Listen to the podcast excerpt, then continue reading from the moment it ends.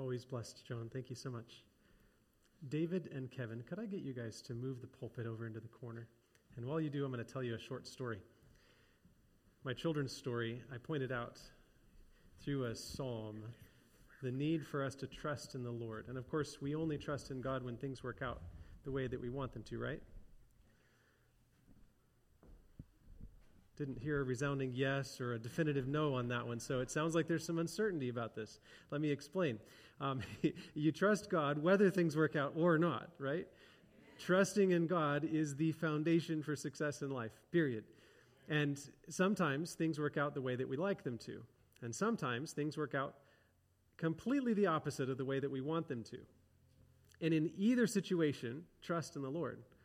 On Wednesday, our house was under contract guess it technically still is under contract for selling at a full price offer. The appraisal came in $100,000 low. That offer cannot continue. And on Wednesday, my wife and I experienced a little bit of that tightening in the tummy that you get when something doesn't go your way. What exactly do we do now? Can we trust in the Lord? We thought He was leading in this way. Doors were opening, and now it seems like one has just shut that we thought he'd opened. What is going on? And we had not a crisis of faith, but a moment where we had to double down on our faith. And that's something that we all have to do for, at various points, right? There's a face the reality moment where we have to say, Do I trust God in this moment, even when it doesn't look good? Like Joseph being marched behind a bunch of camels as a slave from favorite son to slave. That does not feel like a time when you should trust God. And yet, that is exactly the time God needs us to double down on our trust in Him. Um, maybe next time I'm here, I can tell you the end of that story. Um, but I'll leave it hanging for now. What will God do?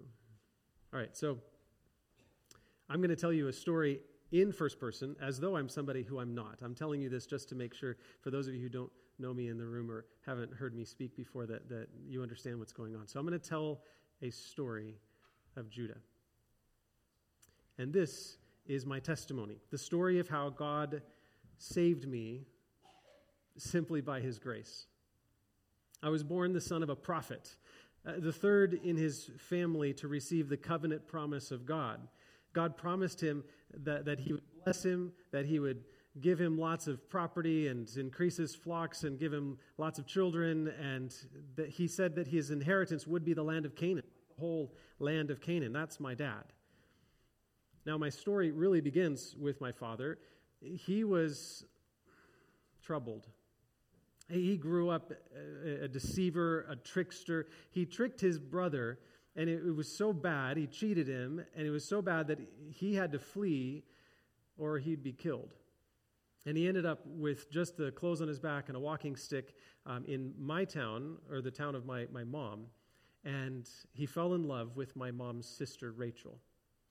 And he got back what he gave because he was cheated when, when he wanted to marry my Aunt Rachel, or my stepmom, Rachel.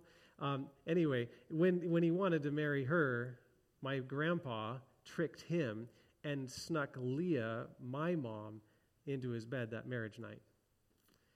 He was not happy. And honestly, neither was my mom.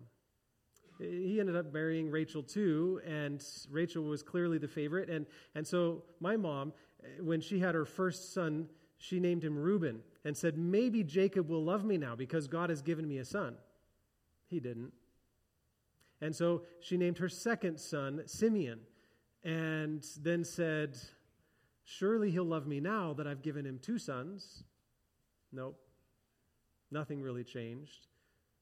Then Levi came along and, and she said something similar. Surely he's going to have affection for me now. This is the third one I've given him. And then I came along. I'm the fourth. And, and she kind of was still clinging to hope, but maybe a little more reality had set in by them. And she just said, Praise the Lord. And that's really what my name means. Judah, it's very much like the Hebrew word yada, which means praise. And if you take the, the, the Uh, out of my name in Hebrew, it's spelled just like Yahweh. Praise God. That's, that's my name. And yet my life did not feel like praise to God.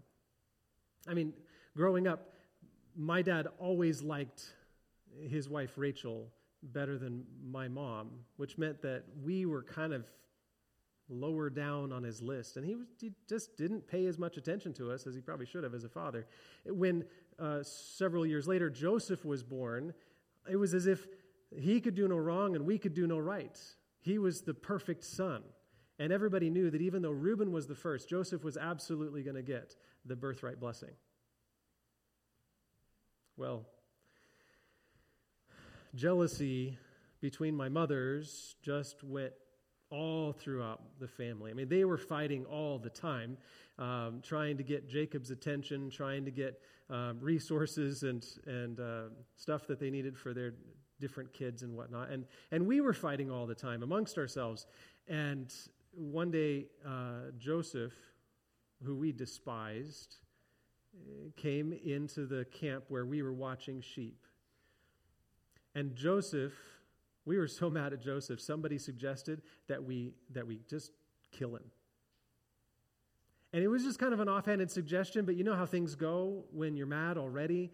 Um, somebody else was like, Yeah, we should. And then pretty soon that's what we were going to do. And so we, we stripped him of his coat, we threw him in a pit. And, uh, and then, now this is kind of, you need to know something about me. I'm, I'm kind of a leader. Um, I'm, I'm, people think of me as a lion. Like I can, I can step up and, and uh, get people to do what I want them to do. And, and so I, I, looked at the situation and I realized maybe, maybe it would be better, instead of killing him, maybe it'd be better if we got some money from him. And I saw some traders coming by and I said, let's sell him as a slave. And that's what we did. Everybody changed their minds, agreed with me, and, and we sold Joseph as a slave. I am not proud of that moment. Did I mention that my family was a mess? Reuben, the oldest, he got caught in bed with my father's concubine, Bilhah. That was not a good moment. Then the two next oldest brothers, Simeon and Levi, after our younger sister Dinah was raped, uh, again, my family is a mess. All kinds of bad things have happened.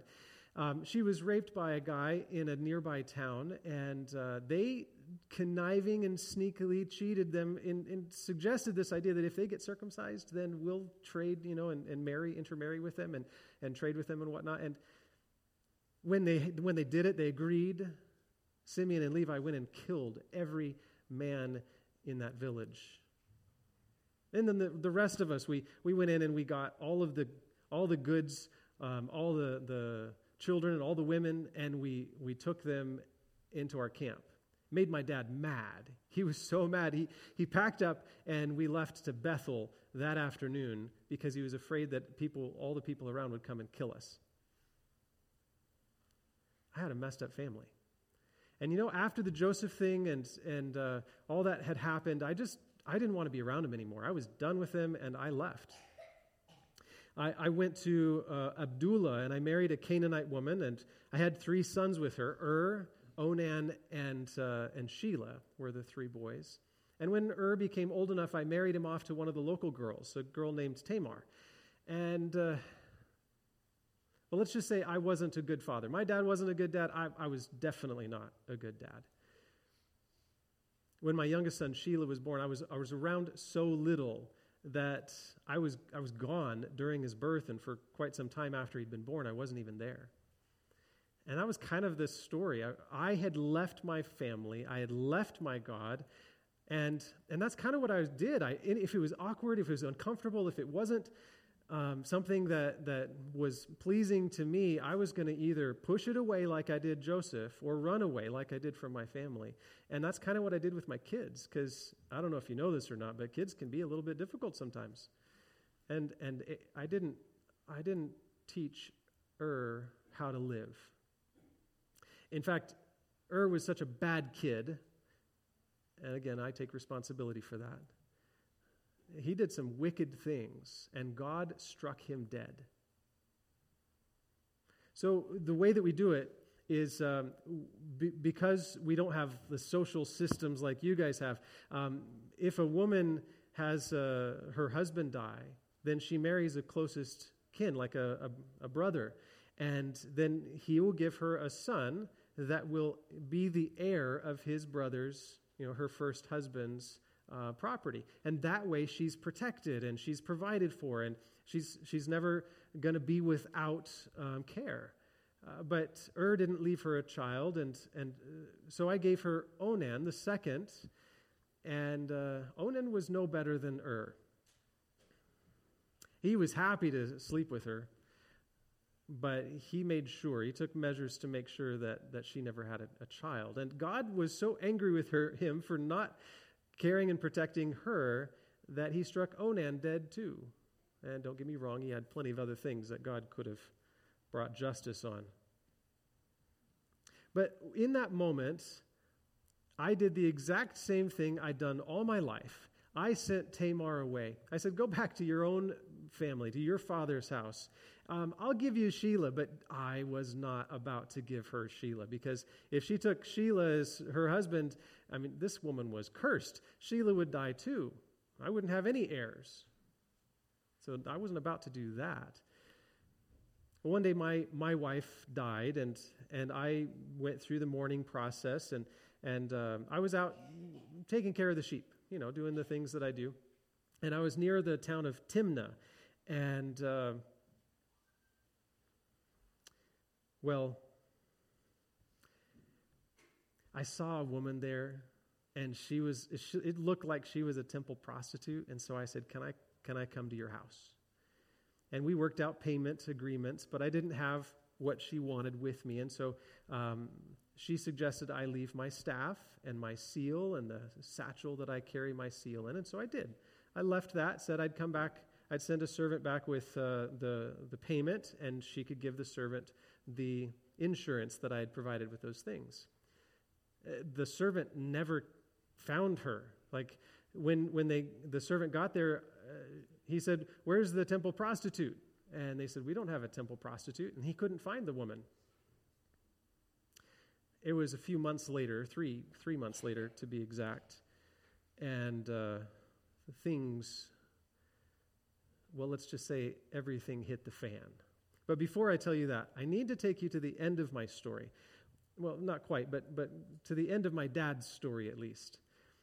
My dad, on his deathbed, he called all 12 of us together.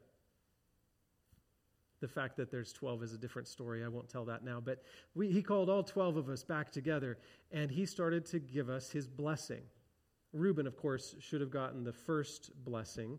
Um, he was the firstborn, but uh, he, he didn't have very much nice things to say about him. He, he said something like this You were the firstborn, the strength of my youth. You ranked first, but you're as unsteady and unpredictable as a flood of waters. You will be the firstborn no longer. Well, we knew that was coming. It's Joseph who's the firstborn. Joseph gets that blessing. Nobody's going to give it to Reuben because Joseph's the favorite, right? And then he, he says to Simeon and Levi, you two are just alike, weapons and instruments of violence. May I never be part of their plans. I will scatter them among the descendants and disperse them among Israel. He was going to say something about as bad to me. And yet he didn't. This is what he said. If you want to read it, you can turn into Genesis 49 and verse 8 and following. He said, Judah, your brothers will praise you. When he said that, to be honest, it cut my heart deep because I knew I was not somebody that they should praise.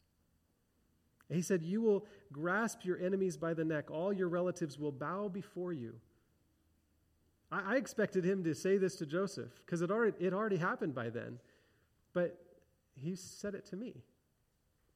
He said, Judah, my son, is a young lion that has finished eating its prey. Like a lion, he crouches and lies down like a lioness. Who dares to rouse him?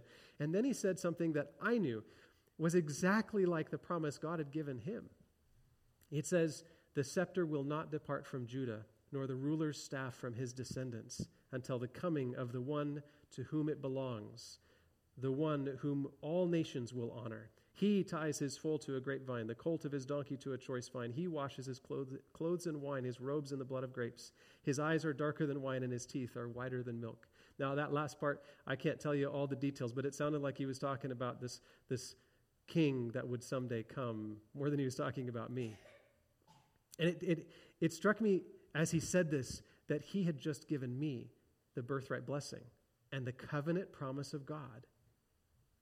Why me? What had I ever done to deserve that? How could I be worthy of that great honor? Clearly, I, I don't deserve an honor like this. So, all I can say is that the honor came to me because of God's immeasurable grace. People have sung songs about this. Uh, there's one in Psalm 78. So each generation should set its hope anew on God, not forgetting his glorious miracles and obeying his commands.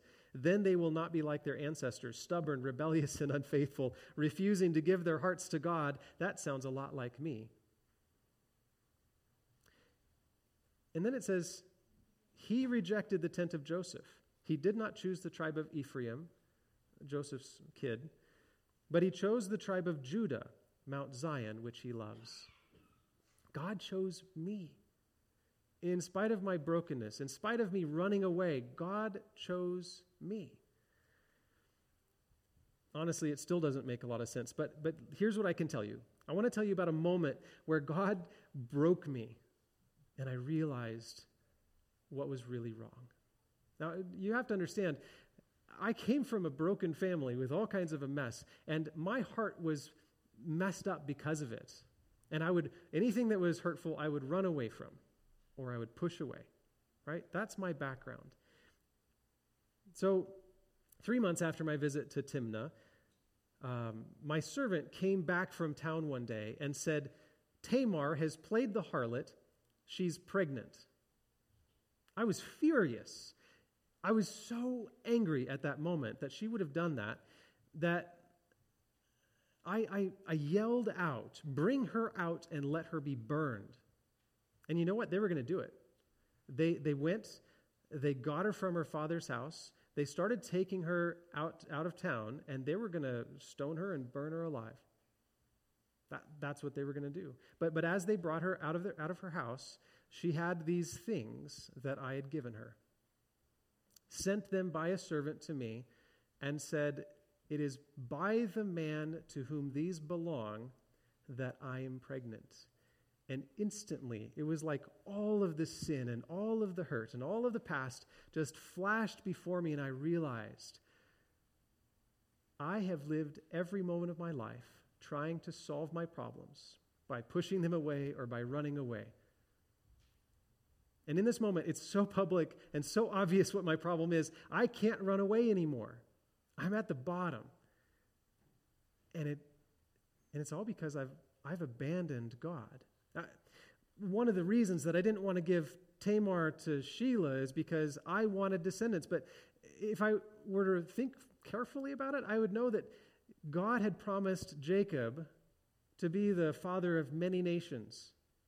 He said kings would come from him. That means that my children will have children.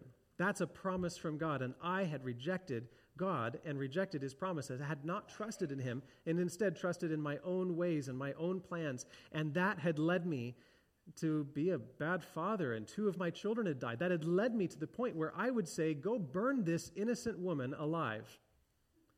And it, and it broke me. And I said, She has been more righteous than I because I didn't give her to marry my son Shelah. And of course, that's what I said out loud, but I, all this stuff was going through my mind as well. All these other sins. And in that moment, I said, Lord, I will trust in you. I didn't take Tamar to be my wife. I did bring her into my family, and I protected her, and I made sure that she had the inheritance that was due for her. My life changed after that.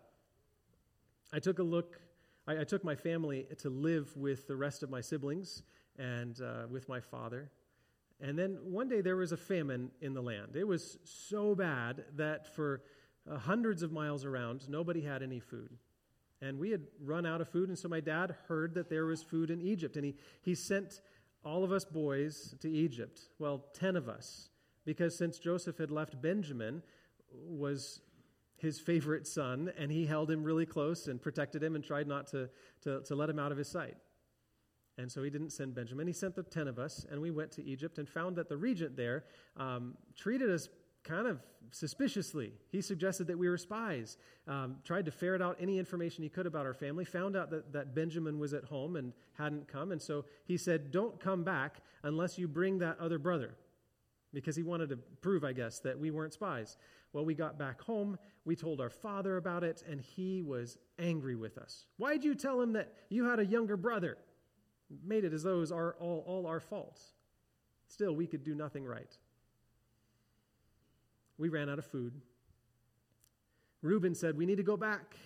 Um, please send Benjamin with us so we can go back and get food. And Jacob, my father, said, No. And so we, we tried to subsist on whatever we could find. And finally, when it was just absolute no reason, or th- there's no way we could survive unless we went and bought more food, um, I stood up and I said, I will be surety for Benjamin. And I, I knew my heart had changed, but in that moment where I finally was willing to say, I'll give my life in place of Benjamin's so that no harm could come to him, that, that's when I knew God had done something different in me. Well, we, he ended up coming with us. We went there, and the regent took us in, and, and, something was weird. He, he fed us food, which was strange. He hadn't done that before. And then he gave Benjamin five times as much food as the rest of us, just showing him this extreme honor. And then when we left, the, the soldiers came chasing after. I think he was his, his personal guard, came chasing after us, and, and he accused us of stealing. And then when we got back, they opened up all the bags, and the, the silver cup that he said we'd stolen was in Benjamin's bag. And the regent said, Benjamin will be my slave. And suddenly my resolve was tested, and I had to say, Will I stand in his place or not? And I did. God had done something in my heart, so I was willing to say, Take me instead. And in that moment, Joseph, who we just had, we found out was the regent, dropped all the facade. And he started speaking in our language. And he said, I'm Joseph, your brother. He drew us all in in this big hug. It was incredible. Trusting in God had never been so sweet.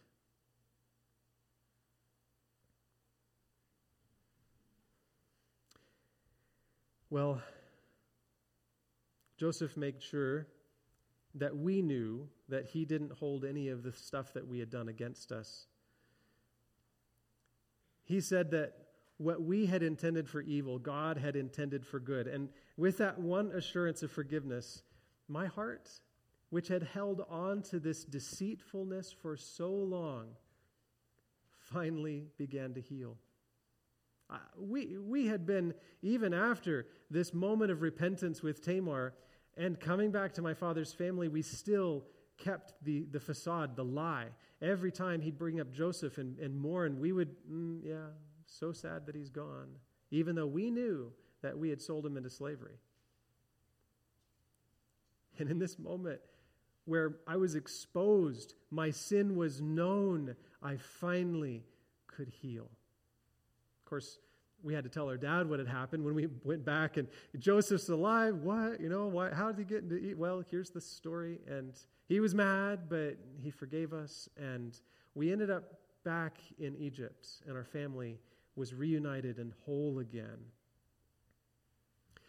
And that's my story about God's amazing saving grace. Judah's story is an incredible story of redemption. We don't know a lot of those details about how his life went. We just have these interesting highlights. But what we do know is that moment when, when he faced his sin, exposed, that was the moment that grace could do surgery on his heart and transform him from trusting in his ways to trusting in God.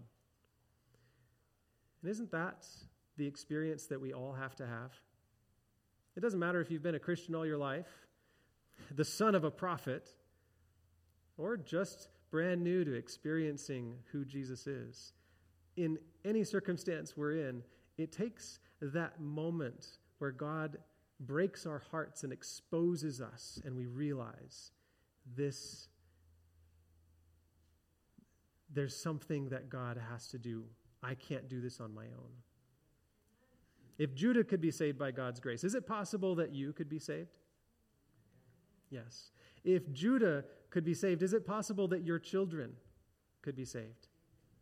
Even if maybe they didn't have the best parents growing up? Is it possible that God could reach them and break their heart and save them by his grace? I believe it is. And, and honestly, Jacob experienced the same thing Judah did. If you follow Jacob's life, there was a moment where he had to be broken as well. Jacob, Judah, and every person since has had to have that experience. Now, interestingly, God promised that Judah would be the, the father of kings. And it really was only one king that mattered. That king is King Jesus. And in Jesus' line, Judah, well, he's called the lion of the tribe of Judah. Judah is his father, but also Tamar is his great, great, great, great, great, great, great, etc. grandmother. Tamar, a pagan woman who was used by God to show Judah what grace was like. Hmm.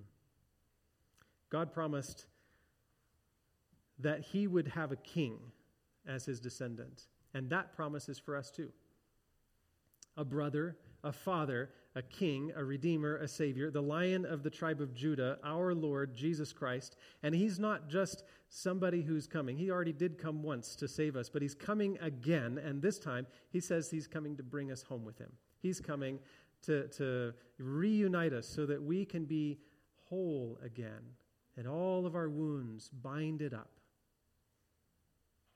Would you stand with me and sing a song, a song of saving grace, a song?